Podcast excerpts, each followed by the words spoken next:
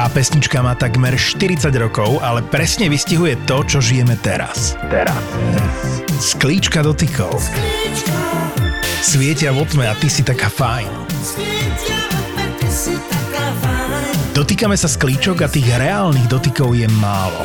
Používaj mobil s rozumom, pretože keď to preháňaš, stráca sa aj príroda. A to sa nás všetkých dotýka. Podcasty v produkcii ZAPO ti prináša digitálna očista od SPP. Platené partnerstvo alebo product placement v podcaste je reklamne ladený pokec, ktorý je obsahovou súčasťou epizódy, kde podcaster hovorí o vlastnej skúsenosti s konkrétnym produktom alebo službou. Trvá to vždy iba chvíľu a je to preto, aby mohli vznikať aj ďalšie epizódy tvojho obľúbeného podcastu. Príjem z reklamy je náš jediný príjem. Ahojte, ja sa volám Palo. A moje meno je Ivan. Sme dvaja veterinárni lekári, ktorých už nejaký ten piatok môžete počúvať v našom podcaste Zveromachry. Ak by ste nás chceli aj vidieť, radi by sme vás chceli pozvať na návštevu našeho profilu v aplikácii TOLDO, kde nás môžete podporiť, ak si zakúpite členstvo. Budeme vám postupne prinášať bonusový obsah, ktorom sa budeme venovať jednotlivým systémom u psov a mačiek a rozoberieme tam napríklad ochorenia dýchacieho aparátu, pohybového aparátu, močového systému, pohlavného aparátu, ochorenia kože a kožných derivátov, tráviaceho aparátu, ochorenia ústnej dutiny. Okrem toho tam nájdete sprievodný fotografický materiál k niektorým prípadom, ktoré spomíname v našich epizódach. Stačí si už len nainštalovať aplikáciu Toldo, do vyhľadávača napísať Zveromachry a môžete sa stať členmi našej komunity. Ďakujeme. Ja som rozmýšľal, že ako ťa uviesť, lebo a ja sa v tom strácam, pokiaľ viem, tak si predsedkyňa Združenia za práva zvierat. Áno. Ale zároveň je stále na tých sociálnych sieťach hlavička Československý kastračný program. To nám môžeš vysvetliť, prosím? Ja tomu nerozumiem, jak to je celé prepojené. Jasné. No, Združenie za práva zvierat je naša organizácia, čiže to je naše meno a Československý kastračný program je náš projekt. A to je vlastne taký hlavný projekt, po ktorý nám všetci nás pod ním poznajú. Znamená, že Československý kastračný program sa uvádza asi všade, či v médiách vystupujeme, alebo teda používame to na sociálnych sieťach ako teda taký hlavný názov. Mm-hmm. Počkaj, čiže máš aj iné projekty pod tým združením? No plánovali sme aj iné projekty, ale no nakoniec to vyšlo tak, že našim druhým projektom je v podstate náš ďalší útulok, keďže už máme dva. A to je teda Centrum pre výchovy zvierat na Novej Bani. Mhm. Dobre, a je dobre teda si uvieť, že ty neprevádzkuješ alebo nešefuješ nejakému bežnému mestskému útulku, ktoré funguje na nejakom princípe zbierania zvierat z ulice bežných takých a zbierania nejakých mŕtvoliek z ulice a podobne. Čiže ty vlastne máš útulok, alebo útulok to môžeme nazvať, určený na aký štýl? Alebo... No, my máme hlavne teda naše prvé centrum, ktoré sme postavili, my to voláme centrum, aj keď teda je to útulok, ale je to taký útulok trochu inak. Lebo je to centrum pre týrané, zranené a handicapované zvieratá, keďže u nás prevažne teda končia naozaj zvieratá, ktoré buď boli ťažko týrané, alebo sú teda z osád odobraté, že boli zranené alebo vážne choré. Potom sú u nás zvieratá z rôznych útulkov. Väčšinou ide buď o fakt, že staré psíky, ktoré teda už nikto na Slovensku nechcel adoptovať a iné útulky nemali podmienky na to, aby sa o ne starali. Je to veľmi finančne náročné a takisto teda je problém takéto zvieratko adoptovať. Čiže idú väčšinou k nám s tým, že u nás majú trochu iné podmienky, ako majú v bežných útulkoch. Čiže nie sú vo vonkajších kotiercoch, ako to môžete vidieť v tých mestských útulkoch, ale máme miestnosti zateplené, teda tie zvieratá fungujú v podstate ako keby boli u niekoho doma. Čo ma prekvapilo je, že sa nestaráš len o psy. Už sa stala taká vec za posledné 2 roky, že sme mali stále viac prípadov hlásení teda týraných koní, takže tu nám nastal problém, že kam s tými koňmi, pretože na Slovensku neexistujú nejaké zariadenia, ktoré by sa dokázali patrične postarať o kone, ktoré sú odobraté z týračiek. Takže my sme si vlastne museli vytvoriť vlastné zariadenie. To je v podstate, môžeme to nazvať, že je to tretie naše zariadenie a to je Centrum pre hospodárske zvieratá, kde momentálne máme 15 koní, máme ovečku, máme kozu, takže už aj tých kvôz sme mali, hádam okolo 30 za tie 2 roky. A mačky? Mačky u nás majú priestor takým spôsobom, že k nám same prichádzajú, my ich kastrujeme a teda tie, ktoré sa nám nepodarí niekde adoptovať, tie zostávajú u nás voľne na pozemku, ale väčšinou teda ide o divé mačky, ktoré prišli a vykonali sme teda kastráciu. Keď pri nejakých týračkách objavíme mačky, ktoré treba fakt, že odobrať, že treba ich dostať do lepších podmienok, tak spolupracujeme s občianskymi združeniami, ktoré sú teda zamerané iba na mačky. Lebo však už nejaký ten piatok nás navštevuješ na klinike so zvieratkami, takže väčšinou sú to teda staršie zvieratá, ja hovoríš o zlých podmienok, odchytené z rôznych oblastí. A hlavne tie odchyty ma zaujímavé. Ešte keď sme spolu začínali spolupracovať, tak sme chodili aj na výjazdy, nie? Do tých romských osád odchytávať. To bolo také Eldorado vždy. Takže to už sa istú dobu nedieje, že by sme chodili tam operovať. Už to väčšinou teda dojde k tebe do útulku a potom ty to nosíš k nám na tie operácie. A to by ma zaujímalo úplne ten prvopočiatok toho, ako ste sa dostali ako združenie alebo to OZ-ko k tým osadám. No to bol vlastne úplný začiatok nášho združenia. Taký prvotný nápad bol, že treba spraviť kastračný program v osadách, lebo sme to naozaj považovali za ten najväčší problém na Slovensku, čo sa týka nejakej ochrany zvierat, lebo skutočne v jednej takej osade je od 200 po 500, 600 psov, podľa toho, v ktorej. Osad na Slovensku máme už takmer 700, naozaj rôznych veľkostí. Niektoré sú priamo v obciach, niektoré sú odčlenené mimo obcí a tie, ktoré sú odčlenené mimo obcí, tak tam je to asi najhoršie. Naozaj tam sa ten počet zvierat stále kumuluje. Tam, aj keď odoberiete nejaké zvieratá, oni pribudnú. Buď ich tam ľudia vyhodia, alebo si ich tam teda priamo tí obyvateľia osady nosia. Oni si to dokonca medzi osadami medzi sebou menia tie zvieratá. Takže to sú naozaj také miesta, kde počet zvierat, ktoré sú týrané, ktoré sú v zlých podmienkách, a ktoré sa neustále množia, je obrovský. A ako vlastne došlo k tomu prvému kontaktu, že tak predpokladám, že nemáš prísť do osady a povedať, že ahojte, ja mám tu idem pobrať psov. No, my sme to tak nejak urobili. Áno, to bol taký prvý nápad. My sme v podstate na východe v osade predtým nikdy neboli.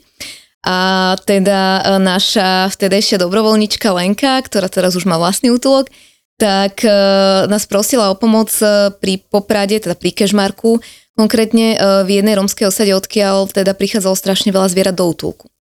No a my sme si povedali, že prečo nie, tak poďme do toho. Čiže my sme normálne zohnali vtedy tým veterinárov, to ešte teda nebol tento náš stály tým, to bol taký prvý nástrel. Čiže sme vtedy začali spoluprácu s miestnymi veterinármi, zohnali sme tým dobrovoľníkov, ktorí teda boli ochotní ísť do takejto veci. A normálne sme prišli na miesto a začali sme... A čo ste im povedali, že... Lebo však asi nemá význam prísť a zobrať im tie zvieratá všetky. Nie, to sa ani nedá. Hneď. To sa ani nedá, jasné. Keby my im aj zoberieme všetky zvieratá, čo samozrejme, že dobrovoľne by sa ich nevzdali a zase povedzme si úprimne, pomoc od nejakých štátnych orgánov v odoberaní takýchto zvierat z osad je fakt, že veľmi, veľmi nízka. Tak normálne sme chodili, vysvetľovali sme im, že teda ide o nejaké ošetrenie tých zvierat, že sa im teda vrátia naspäť, že už sa nebudú ďalej rozmnožovať, ale tam sa to vysvetľuje takým trošku iným štýlom, ako sa to bežne vysvetľuje ľuďom u vás na ambulanci. A s tým, že samozrejme, pokiaľ my sme prvé zvieratá zobrali, ošetrili sa, vykastrovali sa, potom keď sa kvázi zotavili, tam mali na to niekoľko hodín s tým, že v noci zostávali u nás. Na druhý deň sa teda vracali naspäť k majiteľom, tie, ktoré majiteľom mali. No a keď oni vidia, že naozaj tie zvieratka vraciame, sú v poriadku, nič sa nestalo, tak už potom sa pridajú aj ďalšie tie obyvateľia a dobrovoľne teda tie zvieratá odovzdajú na takéto ošetrenie. No ako dlho funguje taký ten status quo, že keď sa im to teda vráti, nemôže sa im to tam rozmnožovať, tak asi sa stalo, že si sa musela párkrát vrátiť na to isté miesto. Áno, už sme sa do niekoľkých osad takto vrácali. Bolo to po nejakých 5 rokoch a už samozrejme tá situácia tam bola taká, nebolo to ešte také zlé, ako to bolo na začiatku, keď sme tam boli prvýkrát, lebo stále tam bolo množstvo psov, ktoré ešte boli vykastrované a teda normálne si tam žili svojim životom tak ako dovtedy. Ale pribudlo tam strašné množstvo nových zvierat. A teda počas nejakých 8 rokov, čo sme toto robili, fakt, že sme navštívili väčšinu rómskych osad na Slovensku. Nie vo všetkých sme, pravda, že robili kastračné akcie, ale teda obehnuté máme skoro všetky. Tak sme zistili, že takto sa to jednoducho na Slovensku utiahnuť nedá. A že to jadro problému je niekde inde. Samozrejme, že treba riešiť rómske osady, treba kastrovať, len chýba nám nejaká tá kontrola tých zvierat ďalej zo strany štátu, že na toto sú určené regionálne veterinárne a potravinové správy Tá kontrola tam vôbec nie je. Oni teda tvrdia, že na to nemajú ani kapacity, aby toto riešili.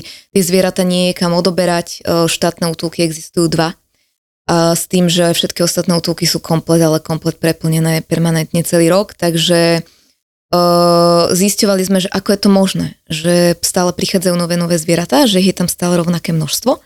No a prišli sme na to, že úplným jadrom problému sú množiarne, keďže množitelia psi, ktoré už nechcú, nepotrebujú, nie sú pre nich produktívne, vyhadzujú vo veľkom, alebo ich teda darujú cez inzerentné portály a fakt vyslovene si aj takíto romskí spoluobčania pre tie zvieratá chodia. A takisto aj bežní ľudia na dedinách, ktorí už nechcú psa, alebo majú nechcený vrch, tak to rozdajú aj jemi úplne, ale úplne jedno, komu tie zvieratá dajú. A takto všetky zvieratá opäť prichádzajú náspäť do tých osad. Čiže nie, že by si oni chodili cieľne vyhľadávať, tí Romovia, tie zvieratá veľakrát sa im dostanú aj takouto cestou. Aj, sú dve cesty. Samozrejme, že mnohí si takto kúpia zviera. Že oni nemajú problém, oni idú za 100 eur, za 200 eur si kúpia šteňa buď stredoaziata alebo pitbulla a donesú si to vlastne do tej osady, kde sa to samozrejme ďalej množí. Je strašne veľa mýtov o tom, ako vlastne tí obyvateľia tých osád, neskúsme ich nejak škatulkovať, ale ako tak generáli, pristupujú k tým zvieratám, lebo to človek sa napočúva, oni to žerú a neviem čo všetko, čo mi príde, že to by ste potom nemali čo robiť, že áno, to by riešilo problém. Ako v ktorej osade zase? Máme osady, kde to normálne takto robia. Že OK, to znamená, sú osady, kde sú psi ako potravinové zvieratá a sú potom osady, kde oni tí ľudia naozaj majú tie psy pre potešenie, že oni ich majú radi a chovajú ich za nejakým účelom, alebo je to taká ich, ja neviem, bežná súčasť života, ešte takého možno, aby sa nikto neurazil, pôvodne kočovného, kde keď karavana sa hýbala, tak sa hýbala aj s tými psami, ktorí ich sprevádzali. Že a ako oni vnímajú tie psy? Ako sú na nich citliví? Ako ich berú vážne? Toto ja vôbec netuším. Toto som bol veľmi zvedavý a chcel som sa opýtať. Jasné. No ako ktoré a ako kde? Samozrejme, je to výnimka, ale mali sme aj pár takých hostov, kde teda väčšina obyvateľov skutočne, že tie svoje zvieratá mala rada. Okay. Že vedeli si hneď prideliť, že toto je môj psík a nesmie sa mu nič stať a naozaj, že fakt si dávali na to zviera pozor, že ho mali aj vo vnútri. Samozrejme, tie podmienky boli, aké boli, ale nebolo to zvieratko týrané, hej. Ale väčšina tých psov, bohužiaľ, ktorá tam je, aj väčšina teda tých obyvateľov, ktorá ich vlastní, to berie tak, že sú tu. Správam sa k ním podľa nálady a oni sa živia väčšinou z toho, čo nájdu. Čiže nie sú nejak ani prioritne krmené tými ľuďmi, ani sa o nich žiadnym spôsobom nestarajú. Je to také, že fakt nájde sa tam pár takých, potom sa tam nájde veľa tých ľudí, ktorí to berú len tak, že je to tu. Pokiaľ toho psa chceme zobrať, v tej chvíli zrazu je to jeho pes a nechce ho dať. Pokiaľ by prišla nejaká kontrola, začalo sa riešiť, že ideme pokutovať, už to zase nie je jeho pes, hej. Takže naozaj tie zvieratka tam veľakrát žijú úplne, že divoko. A to cítime aj pri tom odchyte. Lebo sú ľudia, ktorí donesú toho svojho psíka na rukách, že ho naozaj vytiahli zvnútra, kde s nimi žije a tak nám ho odovzdajú s tým, že samozrejme im ho tak potom aj donesieme naspäť, pekne im ho podáme. A potom sú ľudia, ktorí ich tak majú okolo chatrče, beha svorka 20-30 psov a my ich musíme pochytať. Tým pádom tí psi si asi ani priestorovo neobmedzujú, kam sa pohybujú, nie? Nie. Čiže keď je to v blízkosti nejakej dediny, tak sa tam tí psi pohybujú všade. Samozrejme. Čiže chodia po cestách, spôsobujú proste asi aj nehody. Áno, tvoria svorky, to je ten najväčší problém vlastne, keď teda nie sú kastrované, že oni tvoria svorky, ide jedna haravá súčka, za ňou ide 20 samcov. Takže toto ako v okolitých romských osád, hlavne na tom východe, je to dosť ťažké. A ako je to v okolitých štátoch? Lebo toto ma zaujímalo, že vlastne my ľudia, však na tých sociálnych sieťach sú stále zbierky, teraz či sa to týka zviera, či sa to týka prefinancovania nejakých terapií u ľudí, tak ja sa vždy tak pozastavím nad tým, ako nechcem zachádzať do politiky, ale tak keď tie rôzne zdravotné poisťovne vykazujú zisky a my sa ideme zbierať na terapie pre ľudí a takto mi to prípada celé nejaké naopak. No. Ako to funguje v Rakúsku, v Nemecku, v Poľsku napríklad? No, sú tam financované? V prvom rade v týchto krajinách, ako je Rakúsko, Nemecko, nemajú rómske osady. Znamená, že to je prvá časť problému. To je prvá časť problému, lebo tie zásobujú naozaj väčšinu útulkov na Slovensku. Aha. A tie ich takto môžu zásobovať naozaj do nekonečna, lebo pokiaľ sa nezastaví to neustále množenie zvierat na Slovensku, tak to je boj s veternými mlynmi. My sa jednoducho nikam nepohneme a to ešte si povedzme, že tie zvieratá, ktoré prídu z osád, nie sú milé psíky, ktoré vám skočia do naručia a dajú sa len tak niekomu adoptovať domov do rodiny. To sú psy, ktoré sú často naozaj úplne divoké. To je ako keby chytíte niekde divú líšku a teraz musíte s ňou pracovať a musíte sa naučiť, teda musíte to zviera naučiť normálne fungovať s ľuďmi a byť schopné nejakej adopcie do normálnej rodiny. Takže to je ďalší problém, že tie zvieratá potom v tých útulkoch stoja. A nebyť pomoci práve z týchto krajín, ako je Rakúsko a Nemecko, tak Slovensko už dávno v ochrane zvierat skončilo, útulky už dávno neberú žiadne psy, alebo teda sme nútení vo veľkom utrácať, pretože na Slovensku absolútne nie je toľko rodín, kde by vôbec reálne bolo možné umiestniť taký počet zvierat, aký je už teraz v útulkoch a stoja tam tie roky rokúce. A ďalšia vec je, že mnohé krajiny si dokázali poradiť s množením zvierat. To znamená, že tam neexistuje, že by niekto mohol mať 100, 200, 300 psov a nejaké štátne orgány by mu to schválili ako registrovaný chov, povolili by mu to a veselo si môžeš takúto činnosť prevádzkovať a zvieratá vo veľkom vyvážať a predávať niekde do ďalších krajín. To majú asi o nás dobrú mienku, ne? V zahraničí. No, o nás majú veľmi zlú mienku v zahraničí, fakt nás považujú za nejaké druhé Rumunsko, pretože my sme asi celoeurópska veľmoc, čo sa týka vyváženia šteniat do okolitých krajín. A to teda Bulharsko, Španielsko a teda takéto krajiny, kde to ide. Fakt, že to sú 100 000 šteniat, ktoré odtiaľto odchádzajú do týchto krajín. Samozrejme je to obrovský zisk pre tých množiteľov a všetky tie šteniatá, ktoré sa tu narodia a dajme tomu, že majú nejaké viditeľné vady, že sú choré, alebo teda rodičia tých šteniat, buď sučky, alebo tie psy, ktoré už nie sú v tom produktívnom veku, že už ďalej nemôžu plodiť šteniatá, všetko to na Slovensku zostáva. Buď sú vyhodené na uliciach, alebo sú takýmto spôsobom porozdávané a skončia zase, buď v tých osadách, alebo skončia v útulkoch. Takže toto je nekonečný kolobeh, ktorý si absolútne tento štát neuvedomuje a už teraz tento rok prišla tá chvíľa, kedy to prasklo. Už také tie prvé problémy z toho vznikajú, keďže my sme začali veľmi silno bojovať proti množiarňam. No a teraz máme taký prípad, že 320 psíkov zostalo v množiarni čerství a my ešte absolútne nevieme, ako sa k tomu štát postaví a kde tie zvieratá budú umiestnené. Skús pre laika, ktorý možno nevie, čo sú množiarne, povedať, čo sú množiarne. Aký je rozdiel?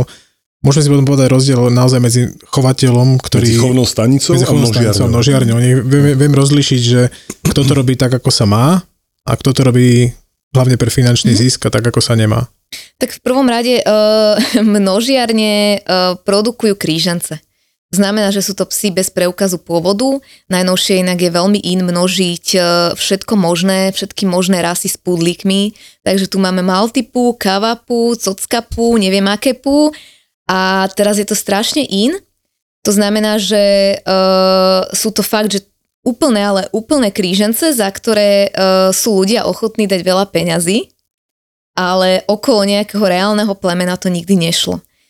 Čo sa týka chovných staníc, tak samozrejme to sú registrované chovy, kde sa nemôže neuchovnený pes pripúšťať, kde teda každé zviera má papiere, má rodokmeň. A je to nejakým spôsobom kontrolované a keď si niekto kúpi plemeno, tak si naozaj kupuje plemeno. Kdežto tu si ten človek kúpi doslova mačku vo vreci za veľa peňazí s tým, že absolútne netuší, kto boli rodičia, kto boli prarodičia a tak ďalej. Čak nepustia toho človeka k tomu človeku domov, nie? Na benzínka sa oddávajú šteniatka. Tam sa namieša vlastne množstvo tých plemien v minulosti do toho finálneho šteniatka, ktoré sa narodí a už potom človek absolútne netuší, čo mu z toho vyrastie. Dajme tomu, že keď z toho vyrastie zlatý retriever, ktorý vyzerá ako zlatý retriever, ale má povahu ako hovavart, tak je prúser na svete, lebo úplne inak sa správa to zviera, ako by sa štandardne to plemeno správať malo. Čiže človek si môže naštudovať, že tento psík, toto plemeno má takú povahu, je vhodné k deťom a tak ďalej. Potom si kúpi niečo, z čoho vyrastie niečo úplne iné. A fakt tie psy končia v útulkoch alebo utratené. A teda utratená končí väčšina z nich, pretože útulky majú problém už prijať aj tie zvieratá, ktoré nie sú problémové v správaní, nie ešte tie, ktoré teda pohryzli majiteľa. Takže je toho kvantum. U teba sa stáva, že ti chodia takíto psi už ako šteniatka? No jasne. Lebo u nás je to na dennom poriadku a ja mám kolegyňu, ktorej stúpa adrenalín, keď mu také zviera príde, povedia, že my sme si kúpili minimálne tezáčika, ona hneď kríženec, lebo proste nič, žiadny áno, nič. Toto máme úplne všetci, ale ja som mal ešte otázku k tým nožkám, aby sme nezabudli. Menila sa na Slovensku legislatíva pred časom a legislatíva priniesla dva nové prvky. Jednak to, že zviera nie je vec, a priniesla prvok povinného čipovania psov. Že pohybuješ sa v týchto veciach pomerne dlho, či máš pocit, že to niečo zmenilo? Lebo štátne orgány definujú, že toto je taký prvý krok, ktorý niečo zmeniť má. Či máš ten pocit, že sa to zmenilo aspoň trošičku k lepšiemu, alebo či to je len taký bezzubý nástroj, ktorý nikto nevymáha a tým pádom sa nezmenilo nič? No tak podľa toho, či mám byť pesimista alebo optimista, ale reálne, keď sa o tom máme rozprávať, tak sa nezmenilo absolútne nič, lebo zákonov sme tu už mali veľa, očkovanie proti besnote je povinné už roky, kto ho kontroluje. Aha. Takže pokiaľ to stále nemá kto kontrolovať a nemá kto vymáhať dodržiavanie toho zákona a nie sú za to reálne udelované nejaké poriadne finančné pokuty, tak môžeme mať 1000 takýchto zákonov. My stále nachádzame zvieratá, ktoré teda k nám prichádzajú buď z ulic, buď z osad, buď z nožiarní. Fakt, že 90% nemá čip. Aha. A ani mať nebude. No jasné. Zase povedzme si, lebo tých hlásení chodia ich tisíce a to nie len na tie regionálne veterinárne a potravinové správy, ale aj k nám. A čokoľvek my riešime, tak to čipovanie zvierat tam naozaj stagnuje a veľakrát sme boli riešiť aj prípady, kde sa teda nachádzalo množstvo zvierat, napríklad minulý týždeň to bola množiareň, kde bolo 38 psov, s tým, že čipované boli asi 5 alebo 6 kusov. A opäť o tomto chove už veterinárna správa vedela a napriek tomu za tie roky tam nedosiahli ani len to, aby tie zvieratá boli označené čipom, nie ešte, aby boli, očkované proti besnote alebo utopia, že by mali nejaké slušné podmienky na život.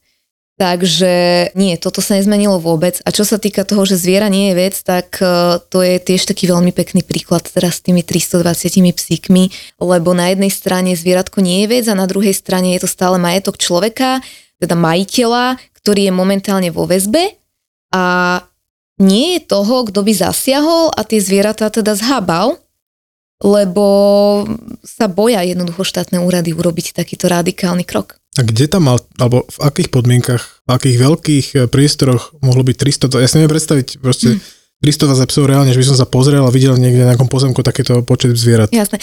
Normálne je tam rad vonkajších kočercov, potom sú tam dve veľké haly. Tam, keď človek vojde do haly, tak tam sa rozšteka naraz 100-150 psov, čiže tam si nepočujete vlastné slovo. A oni sú takisto rozmiestnené v radoch, v takých ohradkách a všetko je to tam po 2, po 3 kusy doslova tých psíkov v každej jednej ohradke s tým, že už aj tu je opäť ten trend, že je tam maltezáčik s pudlíkom a takto nám tam vznikajú tie nové rasy. No toto ma vždy zaujímalo, že keď ten človek chce predať plemeno, tvári sa, že čistokrvné a máš na pozemku toľkoto psov, ako dokážeš ustrážiť, aby sa neprekryla sučka s nejakým psom iného plemena. Ale koho to trápi? To nikoho netrápi. No keď si ideš kúpiť Yorkshire, je pravda, že potom, lebo máme totiž aj u nás v obci jednu pani, ktorá si kúpila retrievera, to keby si videl, čo z toho vyrástlo, to sa od retrievera ani len, a to za to dala niekoľko stoviek eur na východe niekde. Super. Presný príklad tohto celého, ako to dopadá, ten pes nemá z retrievera nič. Nič proste. A vedľa toho je retriever naozaj reálny, sú na jednej záhrade, takže super. Ako? Ešte stále viac predpokladám. No, je to možné a je tam inak krásne vidieť, tu na toto kríženie má istý význam z hľadiska zdravia toho zvieraťa, lebo tento krížený retriever je zdravý a ten naozaj čistokrvný retriever má stále problémy, ale to je zase iná téma. Ale ma zaujímalo, že jak tam dokážu ustrážiť naozaj to kríženie a keď chcú mať naozaj šteniatka nejakého plemena, aby sa to aspoň podobalo, tak pri takomto množstve psov, akože ako? Vôbec nejako, ale ja si myslím, že ono je to ešte výhodnejšie, keď sa to pokríži, lebo vravím, vznikne z toho už aj Yorkipu, všeličo možné, takže teraz dokonca sme tam videli kríženca bostonského teriéra s buldočkom. Buldoček bol ináč nádherný merle, mal obrovské oči ako žaba a krčil sa v kúte a to bol vlastne otec tých šteniatok čiže sa pokrížili s bostonským teriérom. Jedno štenia vyzeralo tak, že naozaj nie je vôbec životaschopné, ale predsa len, pokiaľ je dopyt, tak je aj ponuka. Ľudia sú schopní za to dať strašne veľa peňazí, hlavne keď je to takéto špeciálne zvieratko, lebo predsa len čokoládový Boston teriér a merle buldoček, čo z toho vznikne? Super. Čo z toho vznikne? Nech ma napadne 10 vecí. Áno, ale je to strašne zaujímavé, samozrejme na fotke alebo na videu to vyzerá niečo extra, čo ešte nevideli, takže 1000-1500 eur za to kľudne v Anglicku človek dá. A už to, čo sa potom stane ďalej, to už ani my sa na Slovensku nedozvieme. Že no, aké problémy? Ten psík putuje pomerne hneď veľmi záhy na nejakú kliniku, lebo... No ja ti poviem, čo sa stane. Stane sa to, že napríklad za posledných 10 rokov sa len oficiálny chov francúzskych buldočkov vo Veľkej Británii, oni to celkom tie štatistiky žerú, tak asi z 10-násobil a má to potom také rôzne konsekvencie. Ja som teraz napríklad v Benátkach som si robil workshop na to, je firma už, čo vyvinula špeciálne implantáty na zlomeniny lakťa u šteniat francúzskych buldočkov, lebo to sa u nich deje a keďže zrazu ich je miliónkrát viacej, lebo to sme sa bavili, že 10-násobne narastol počet akože registrovaných chovov. Čiže reálne tých šteniat je tam miliónkrát viac, pretože presne Veľká Británia je cieľovka našich množkárov a ešte keď takéto pikošky, tak oni sa proste kazia, tak to prináša tieto konsekvencie potom, že a ľudia sa potom pýtajú, že prečo, lebo však sme si kúpili úplne normálne šteniatko na benzínke zapadíkané. To je, ako my sa na tom smejeme, ale je to tragédia, že my nie sme krajina tretieho sveta, aby sme proste tej osvety sa to podľa mňa nerobí až tak málo. Toto sú všeobecne známe veci. Ja teda nestíham sledovať moc televízor v takom čase, že stihnem televízne noviny, ale keď sa mi to náhodou stane, tak pomerne často sú tieto témy už pretriasané, že to nie sú veci, ktoré by neboli medializované.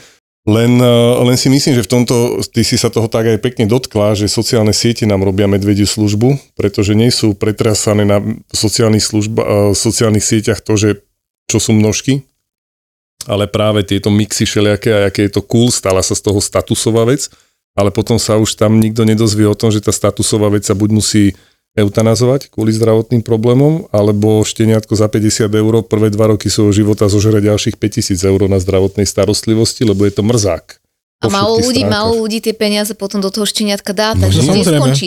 Bude teda eutanazované, alebo veľa veterinárov teda ponúkne aspoň tú možnosť, že vzdajte sa toho šteniatka a preberie ho útulok, no a potom tie náklady zase vznikajú nám. Tak. Len psíka je už potom človeku ľúto, takže snažíme sa urobiť všetko preto, aby mohol mať nejaký plnohodnotný život, ale zase prečo tu máme tento problém a prečo vôbec to zviera muselo trpieť? Táto hra na ľútosť je veľmi, veľmi zlá. To je proste vydieračky na každej tej úrovni a tak, ako si to spomenula, niekto z toho má ten profit úplne...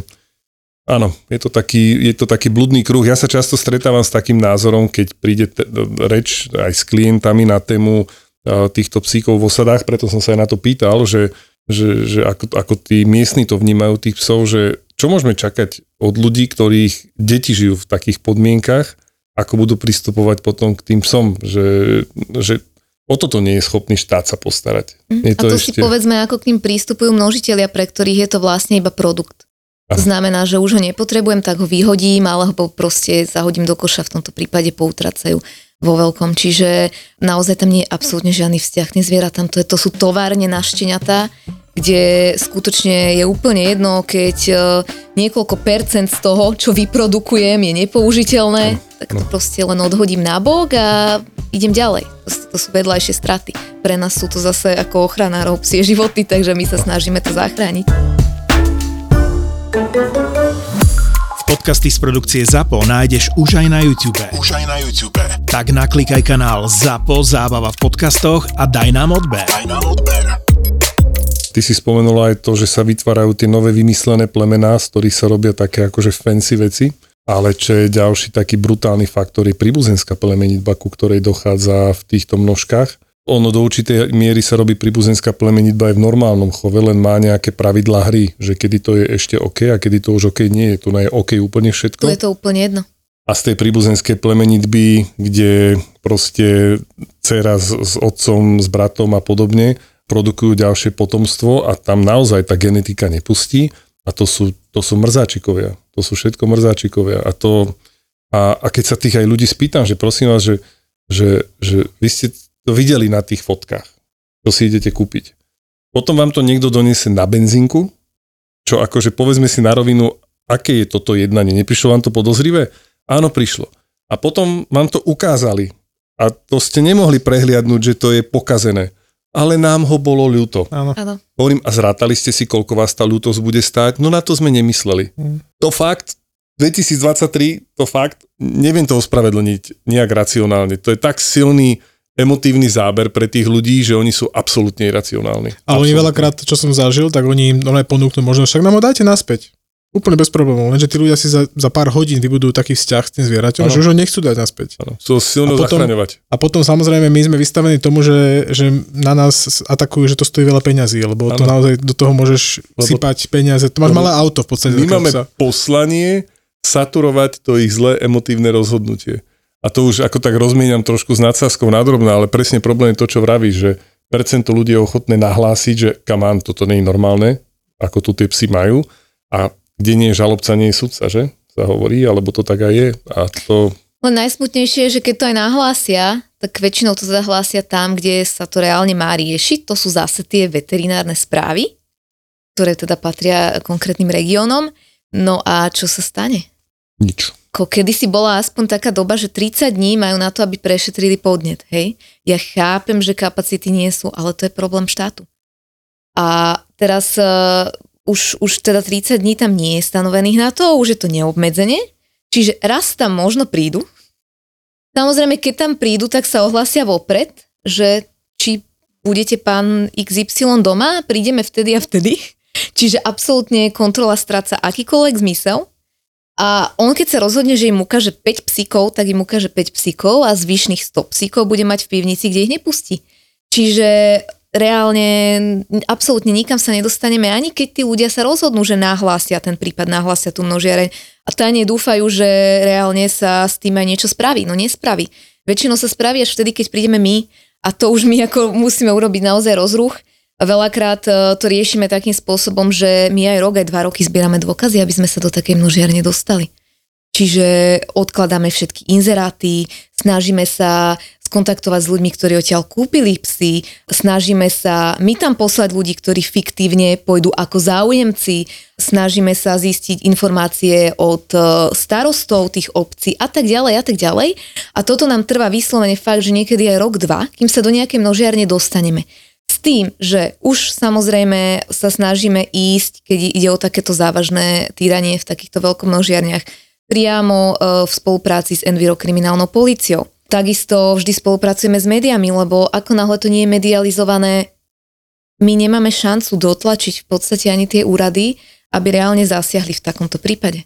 Takže je to strašne ťažký boj, zrušenie jednej množiarne, to sú pre nás mesiace roboty a veľakrát ešte strašne veľa nervov na mieste, lebo my sa musíme fakt, že vyhádať, aby sme sa niekam dostali a aby sme odtiaľ tie psy dostali. A vlastne toto všetko iba preto, aby sme si potom tie psy zavesili na krk, mohli sa o ne starať a dávať ich dokopy po tých rokoch, čo ich teda niekto ničil. Že každá množiareň by sa mala hlásiť na veterinárnu a potravinovú správu príslušnú. Takže sa o tom vie, že tam ten človek množí zvieratá. Áno, o mnohých množiarniach sa vie, samozrejme, lebo sa nahlásili. Samozrejme, že stále je tu tá väčšia polovica, ktorá sa nenahlásila, ani sa nikdy nenahlási, lebo tie podmienky sú až také zlé, že vedia, že by im to neprešlo, boja sa toho. Ale sú tu množiarne, ktoré sa nahlásili a je ich množstvo a naozaj sú oficiálne schvaľované štátom ako registrované chovy. A tu je obrovský prúser, pretože už aj pri inzercii si takýto množiteľ dáva do inzerátu som registrovaný chov, má nejaké číslo chovu a ľudia už sú potom z toho ale že úplný magori, lebo si myslia, že reálne si kupujú zviera z registrovaného chovu, teda chovnej stanice. Záruku kvality. Pritom si kupujú štenia z obyčajnej množiarne, ktorú momentálne teda štát povolil ako nejaký registrovaný chov a to je obrovský problém a samozrejme aj obrovská hanba pre štát, lebo čo teraz tie reálne chovy? Čo si o tom musia myslieť, keď si ich tu ľudia milia s množiarňami? Ja sa skúsim spýtať na to, keď si vravela úplne na začiatku, kde sme začali, sme sa dotkli tých osád. že sú síce osady, do ktorých ste sa museli vrátiť, lebo za tie roky, čo to robíte, tak čas priniesol ovocie a nie úplne dobré ovocie, ale predpokladám, že sú naozaj aj príbehy, máš aj ty, že proste boli ste v osade, urobili ste tam kus roboty a niečo sa vám aj podarilo zmeniť. Možno, že tí ľudia sa na niektoré veci ináč dívajú trošičku, že ten stav v tej osade sa nejaký čas darí udržiavať rozumný, že to tam nie je tak ako predtým. Skúsme aj takéto niečo, musí byť také. Jasné, tak ako pre nás je dôležité už len to, že sme zabránili tomu, aby sa tisíce ďalších šteniat narodili do týchto podmienok, lebo to sú naozaj príšerné podmienky. Ako tam šteniatka umierajú na úplne základné problémy, že sú začervené.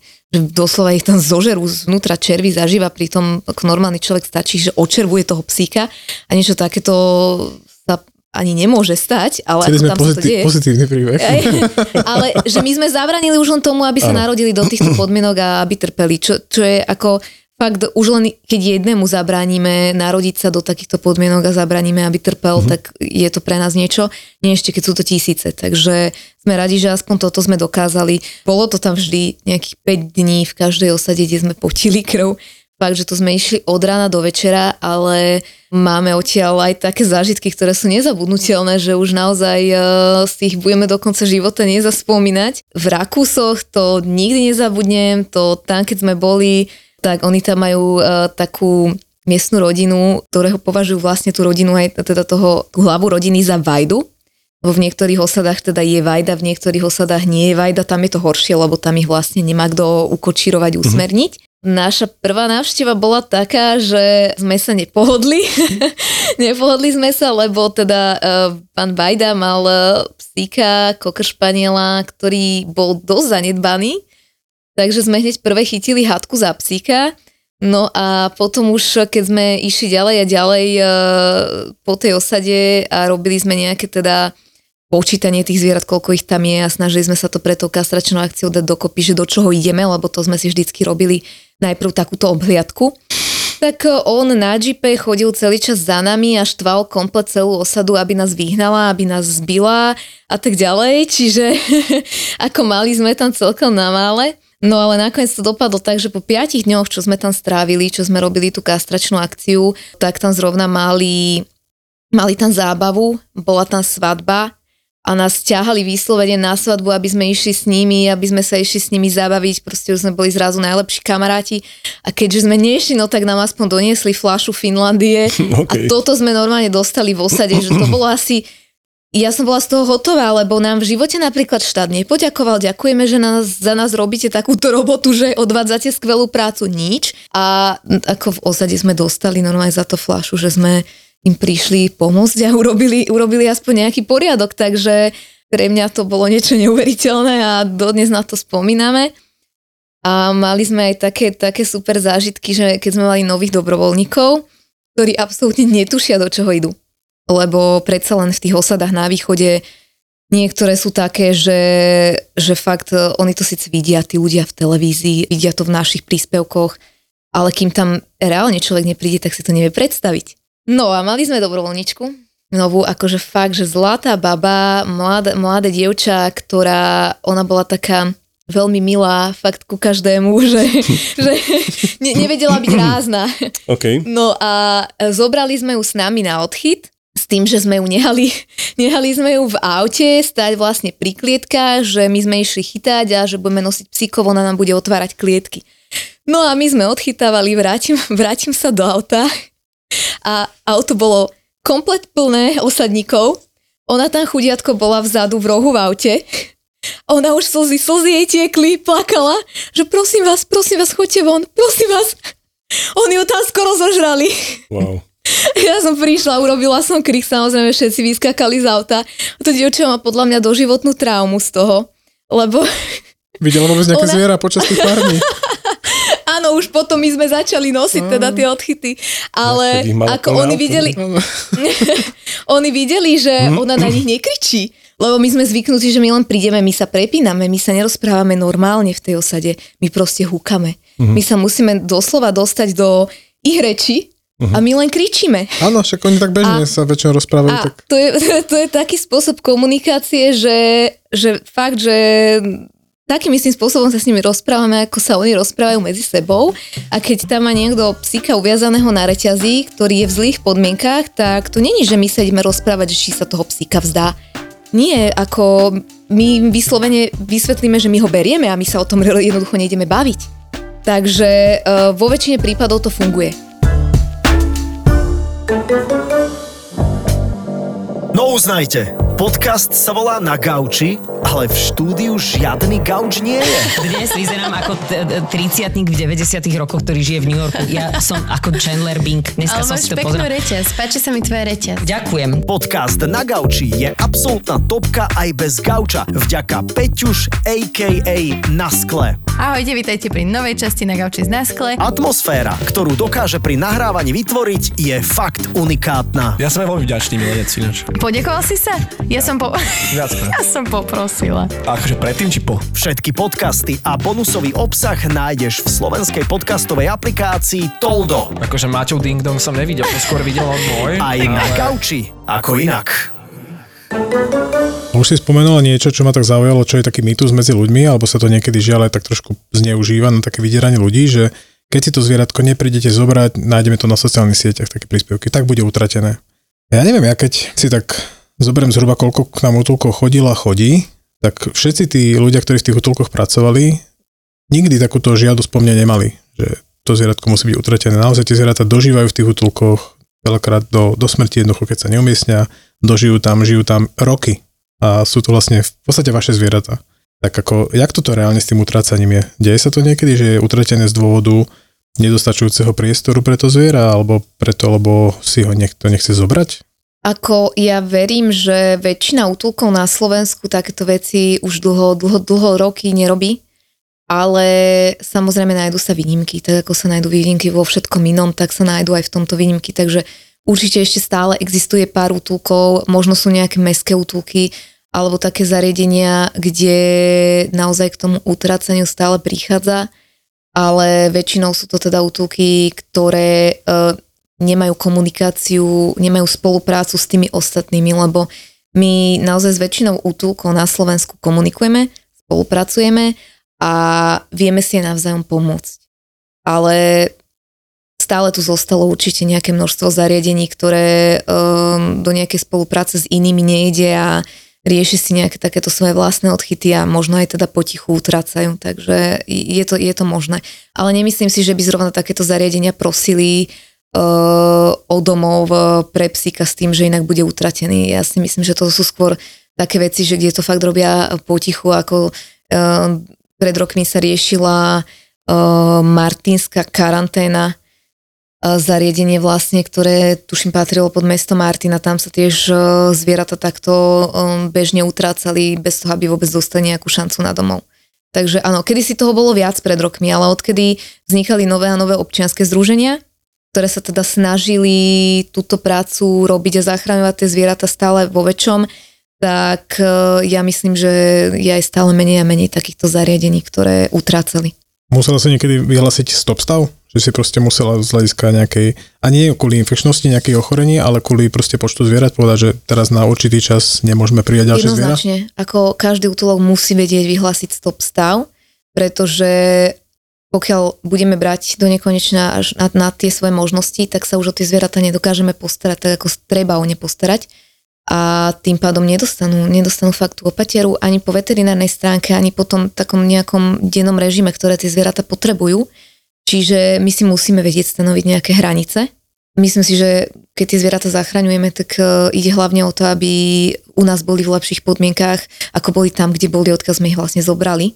Takže ten stop stav musíme dodržiavať fakt, že nesmieme ísť nad nejaké svoje limity. Lebo zbláznia sa aj ľudia, ktorí sa teda o tie zvieratá starajú a naozaj už potom to bude na úkor tých zvierat, ktoré máme u seba zachránené. Takže musíme vedieť povedať nie a verejnosť to veľakrát nechápe, že nemôžeme utekať pre každého jedného psa, ktorého nahlásia, lebo fakt tých hlásení sú stovky denne. Takže nedá sa zachrániť všetkých. Stále nás je na to málo a vravím, keďže všetci fungujeme iba z tých príspevkov dobrovoľných od ľudí a štát nás nejakým spôsobom nepodporuje, tak my nemáme možnosti ani zamestnať 1000 ľudí ani proste stavať množstvo ďalších útulkov, čo by si samozrejme Slovensko veľmi vyžadovalo, lebo tá situácia je fakt, že zlá. No lebo tu sa obtriem o takú tému, ktorá niekedy príde až prehnaná, že naozaj už keď to tak možno fakt, že zoberiem ad absurdum, tak skoro každá obec má nejaké OZ-ko. Už toľko tých OZ-iek je, že či podľa teba je dobré, že ich máme až toľko, či nie je lepšie, aby boli skôr nejaké centralizované väčšie OZ-ka, ktoré na to majú nejakú finančnú, ako aj možno rezervu a nejaký základ, ako to celé nejakým spôsobom viesť. Lebo... Otázka je, či ide o OZ-ka ako OZ-ka, alebo OZ-ka, ktoré majú aj nejaké zariadenia na umiestnenie zvierat. Lebo ja beriem do úvahy hlavne OZ-ka, ktoré prevádzkujú útulky. To znamená, že reálne majú schválený útulok, kde teda majú nejakú kapacitu na to, aby prijímali zvieratá. Potom sú občianske združenia, ktoré teda nemajú útulky, ale ja si myslím, že prioritne sa venujú nejakej tej osvetovej činnosti alebo teda riešia zvieratá po tých dočasných opatierách a snažia sa možno nejako pokryť nejaké kastrácie túlavých mačiek alebo teda psíkov v takých nejakých sociálne slabších rodinách. Ale najväčšiu prácu asi robia práve tie zariadenia, ktoré reálne majú nejaké fyzické umiestnenie tých zvierat, teda koterce a množstvo zvierat, o ktoré sa denne fyzicky starajú. A týchto zase nie je tak veľa. My teraz tiež nejak prevádzkujeme nejakú firmu, hej, nejaký podnik, kde musíme zaplatiť tých našich ľudí a keď k nám prídu rôzne útulky, tak u nás máme takú povodnú pre nich, že je tam poskytnutá nejaká zľava na tie úkony. A už som sa v minulosti párkrát popálil, že k nám chodili rôzne OZ-ka, ktoré chodili pravidelne. My to väčšinou máme tak, že raz mesačne sa vystavujú faktúry za tie služby, ktoré im boli poskytnuté. A potom sa stalo to, že jedného dňa prestali chodiť a zanechali za sebou faktúry 2-3 mesačné, niekedy dlhšie a už sa neukázali. Buď zrušili to OZ-ko a ono už tie dlhy, keby som to zrátal do dnešného dňa, z tých OZ-iek sa už dajú rátať do niekoľko desiatok tisícov eur. A teraz zrovna máme jedno OZ-ko, ktoré začalo k nám takto chodiť so zvieratkami. A najprv si boli kúpiť iba nejaké lieky, všetko uhradili priamo na mieste a jedného dňa prišli so psíkom, kde si doslova povedali, my by sme radi, aby ste tomuto psíkovi spravili vyšetrenie krvi, rentgen, sono a neviem čo všetko si vymysleli. A na konci, keď došlo k otázke, ako sa to bude hradiť, tak som vlastne zistil, že oni to nemajú vyriešené. Že teraz idú hľadať, toto presmerujeme na tamten útulok, ktorý nám to uhradí, tamto presmerujeme na tamten útulok a doslova oznámili mojej recepčnej, že my teraz vyhlásime zbierku. A keď bude zbierka, tak vám to potom prídeme zaplatiť, ale potom je neurčitý časový pojem. Tak to, keď sa dostal ku mňa tá informácia, tak ja som nakázal mojim recepčným, že toto musí prechádzať cezo mňa, aby som mal o tom nejaké info. A volal som tej pani z toho OZ-ka a hovorím, že toto nemôže takto fungovať, lebo jednoducho už život ma naučil, že takto to nemôže byť. A vysvetlil som jej, že buď sa to musí uhradiť vopred, alebo sa nebudeme púšťať do vyšetrení, ktoré v tej chvíli nie sú pre to zviera potrebné. A keď teda nemám nejakú finančnú rezervu, a idem také vyšetrenia robiť, tak mi to príde zvláštne. Že najprv idem so zvieratkom niekam, idem mu nechať urobiť vyšetrenia za desiatky, stovky eur, ktoré v tej chvíli ani úplne nutne nemusí potrebovať a potom idem na to vyhlásiť zbierku. A teraz čo?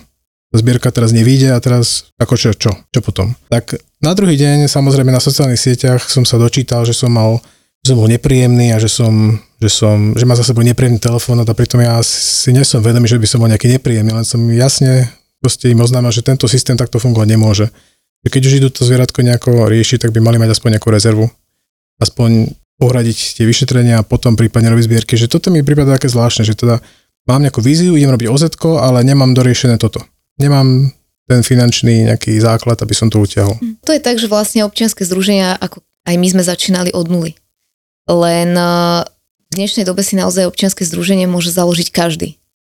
To je podľa mňa ten prvý problém, pretože zase povedzme si úprimne, my sme za posledné roky riešili niekoľko občianskych združení, ktoré teda hromadili zvieratá a vlastne nakoniec sme ich riešili ako týračky. Takže nie OZ-ko ako OZ-ko. To je taký ten hneď prvý prúser, že ľudia už potom naozaj nevedia, komu majú veriť, lebo už veľa takých OZ-iek bolo, že naozaj to prasklo a zistilo sa, že dobre, toto nebola záchrana zvierat, toto bol práve presný opak. Čiže kontroly tých OZ-iek, no zase to boli OZ-ka, ktoré nemali schválený útulok. Čiže nemali nad sebou tú kontrolu RVPS, lebo tie chodili ku nám. Takže čiže zase máme štát, ktorý vlastne dovolí založiť OZ-ko úplne komukoľvek. Presne tak. Výborné. A potom sú tie zlé OZ-ka, hej, ale tak ako tie zlé OZ-ka, no keby sme ich kontrolovali, tak by neboli zlé OZ-ka, ale boli dobré OZ-ka. No to je prvá vec. A druhá vec je, že aj tie OZ-ka, ktoré teda naozaj sa snažia, fakt, že robia maximum, všetci sú stále absolútne závislí len na pomoci verejnosti. Ako sa vám spolupracuje s Enviropolíciou? Lebo viem, že to je jeden z takých novozniknutých útvarov, to nie je dlhá vec, to tu funguje pár rokov, že ja si mi skúsenosť žiadnu totiž nemám. Tak som tak iba prirodzene ľudsky zvedavý, že ako oni fungujú. No s Enviropolíciou sme spolupracovali na mnohých prípadoch, odkedy teda vznikla. Musím povedať, že jedna veľká škoda je, že stále o zvieratách, o ich osude, o ich zhabávaní z týchto zlých podmienok Enviropolícia nemôže rozhodovať, lebo stále o tom rozhodujú iba veterinárne správy. Ale my sme mali zatiaľ naozaj dobré skúsenosti s Enviropolíciou. Vždy, keď sme potrebovali pomoc, išlo o prípad, kde to naozaj Enviropolícia mala zasiahnuť, bolo to potrebné, tak vždy prišli, vždy sa s nimi dalo dohodnúť, vždy si naozaj svoju robotu odviedli dobre. Odvedli si ju výborne aj teraz v tom prípade tých 320 psíkov v množiarni. Len smutné je, že ako vravím, právomoci rozhodovať o tom, čo s tými zvieratami ďalej bude, už nie sú na Enviropolícii, ale na veterinárnych správach. Takže je to také... Každý má vlastne pri takomto riešení nejakej týračky alebo zanedbávania starostlivosti na starosti nejakú úplne inú časť, úplne inú vec a tým pádom sa nevieme dostať k celku, že vyrieši to komplexne. Že fakt, že aj postihnúť toho človeka, ktorý také niečo robil, aj tie zvieratá dostať do bezpečia a nedá sa to urobiť naraz, že to nerieši jednoducho jeden orgán, ale riešia to teda viacerí ľudia, ktorí sa nie vždy dokážu medzi sebou zhodnúť a fakt ako u nás je úplný základ spolupráca Enviropolícia, veterinárna správa a neziskové organizácie, teda vlastne tretí sektor, čo sme my. A s Enviropolíciou tá spolupráca naozaj funguje, ale s veterinárnymi správami funguje asi podľa toho, aký je deň, podľa toho, v akom sme regióne, podľa toho, ako sa kto zobudí, takže neviem. Ak sa nám toto do budúcna nezmení, tak neviem, kam sa dostaneme. Na záver musím jednu vec, ktorú veľmi cením a to som sa ťa nikdy nespýtal, ako na to ideš, lebo mená tých psov, ktoré dávaš tým psom, to je proste, pri predstave toľkých desiatok psov sa neopakuješ v tých menách a ja si to zapisujem, pretože to ma úplne fascinuje, keď ti proste prídu psi, zober si krížencov mal typu všetkých možných a teraz sú mená typu Washington, Houston, Philadelphia, Okinawa, Bombaj, Guadalajara, Cancún, Casablanca. Okay. To bola taká vlna. Ano. Potom prišli rôzne štáty, potom bol Milwaukee, Oklahoma, Tennessee, Botswana, Bangladeš. Okay. Takí chodili. Potom začala byť éra jedál, takže bol pesto, peperoncino, tabasco, ramen, camembert, burrito, stracciatella, tacos, nachos, proste Mexiko, hej. Quesadilla bola. A potom prišli také všelijaké mená perfektné ako Bigfoot, Quicksilver, Han Solo, moja srdcovečka, však teda Hviezdne vojny. A potom prišli takí psi jak Popocatépetl. Ešte napísal, že je to výbušný psík. Okay. Nádhera. Potom prišla Mallory, to sme sa minulé bavili o tej piometre, nás chcel všetkých zabiť, tak to bolo úplne super meno. Áno. Takže toto si strašne idem tieto mená, že jak ideš na to, kde čerpáš tú inšpiráciu? Lebo aj to CPZ-ko zase dáva úplne iné mená. Ty zase idú na nejaký azijský štýl a anime a manga a ty zase idú také mená, že tam vôbec neviem, tam sa nechytám, ale tieto mená od teba sú vždy super. A mám kolegu, ja som na to trošku taký čudný, že ja keď mi príde zviera s nejakým menom a v tom mene budú 2L, 2E, tak to musí byť aj na výsledkoch krvi, lebo proste tak to má byť. Ja som v tomto taký autista. A mám kolegu, ktorý je schopný urobiť psa, ktorý sa volá Peperoncino, tak napíše do prístroja, že Pump. A z psa, ktorý sa volá Gingy, alebo Gingy, napríklad Gigi. A takto mi to komolí. Mňa to strašne vytáča. Ja som proste v tomto taký puntičkársky, že keď to idem napísať do rentgenu a ten pes tam má mať svoje meno, tak tam má mať to svoje meno, keď to má byť vo výsledkoch krvi, tak tam má byť to, a on tam napíše takéto nezmysly úplne. No on mi s tým spraví obrovský problém, ale. No to verím. Lebo ja teraz, my keď dávame psíkov do adopcie, tak ja ku každému zvieraťu, tomu novému majiteľovi posielam komplet vyšetrenia, čo mal. znamená, že ja si musím na mailoch vedieť dohľadať výsledky krví, rentgenové snímky a ešte celý popis, čo mi ty napíšeš k tomu zvieraťu, že čo ste všetko pri vyšetreniach zistili, aby som to ja tomu novému majiteľovi vedela povedať a všetko poslať. No a teraz, keď ja vyhľadávam, tak ja vyhľadávam podľa mien. A to je vlastne to, že prečo ja tie mená nemôžem opakovať. A to znamená, že ja musím nájsť 500 originálnych mien, dajme tomu, ročne. A ja si ich ešte musím pamätať. A keď sa ma niekto opýta, lebo veľakrát sa mi stane, že fakt príjmame psíka z iného útulku alebo proste z nejakého iného združenia, ktorý riešil toho psíka a my sme pomohli, že sme ho prijali. A teraz on sa ma opýta po pol roku, ako sa má ten psík. A ja si musím pamätať, ako sa ten pes pred rokom, ktorého som od tých ľudí zobrala, volal, aké som mu dala meno. A ja si podľa toho mena, lebo ja si ešte nové rodiny ukladám podľa mena, hej. Takže ja si podľa toho mena musím nájsť tú novú rodinu, pozrieť si, kedy mi naposledy posielali fotky, videá z nového domova a keď v blízkej dobe neboli, tak im napísať, požiadať ich o to, aby som vedela dať informáciu tomu vlastne prvotnému človeku, cez ktorého psík prišiel, že ako sa psík má.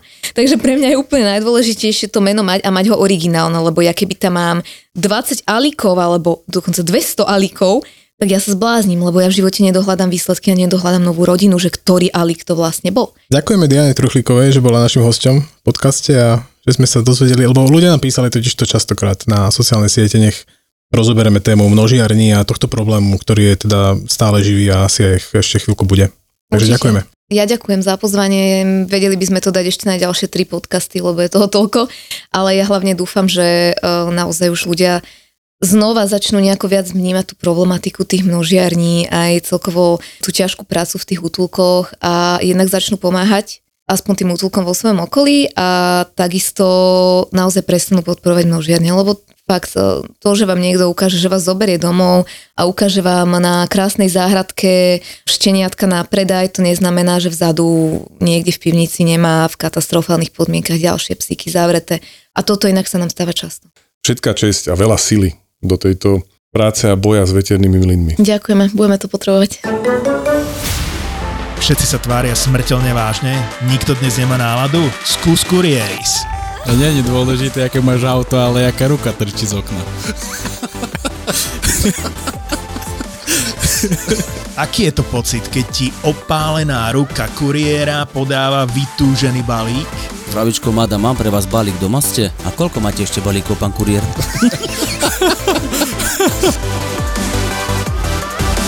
Domino, neriadená strela a Kurieris s ústrelným humorom, ktorý nie je pre všetky žalúdky a bránice. Takže začína ďalšia epizóda podcastu Kurieras. Veľmi dobre. Presne tak. Veľmi dobre. Veľmi dobre pri tom vypneš. 20 minút nekontrolovanej zábavy každý piatok. Každý piatok. To je podcast Kurieris. Ja máš vysoko ten mikrofón, daj si to dole. Menujú sa Jeffy a mám rád jabka. Som slobodný. A dokážem spievať pod vodou. Sem tam som aj beťar. Kurieris v produkcii ZAPO.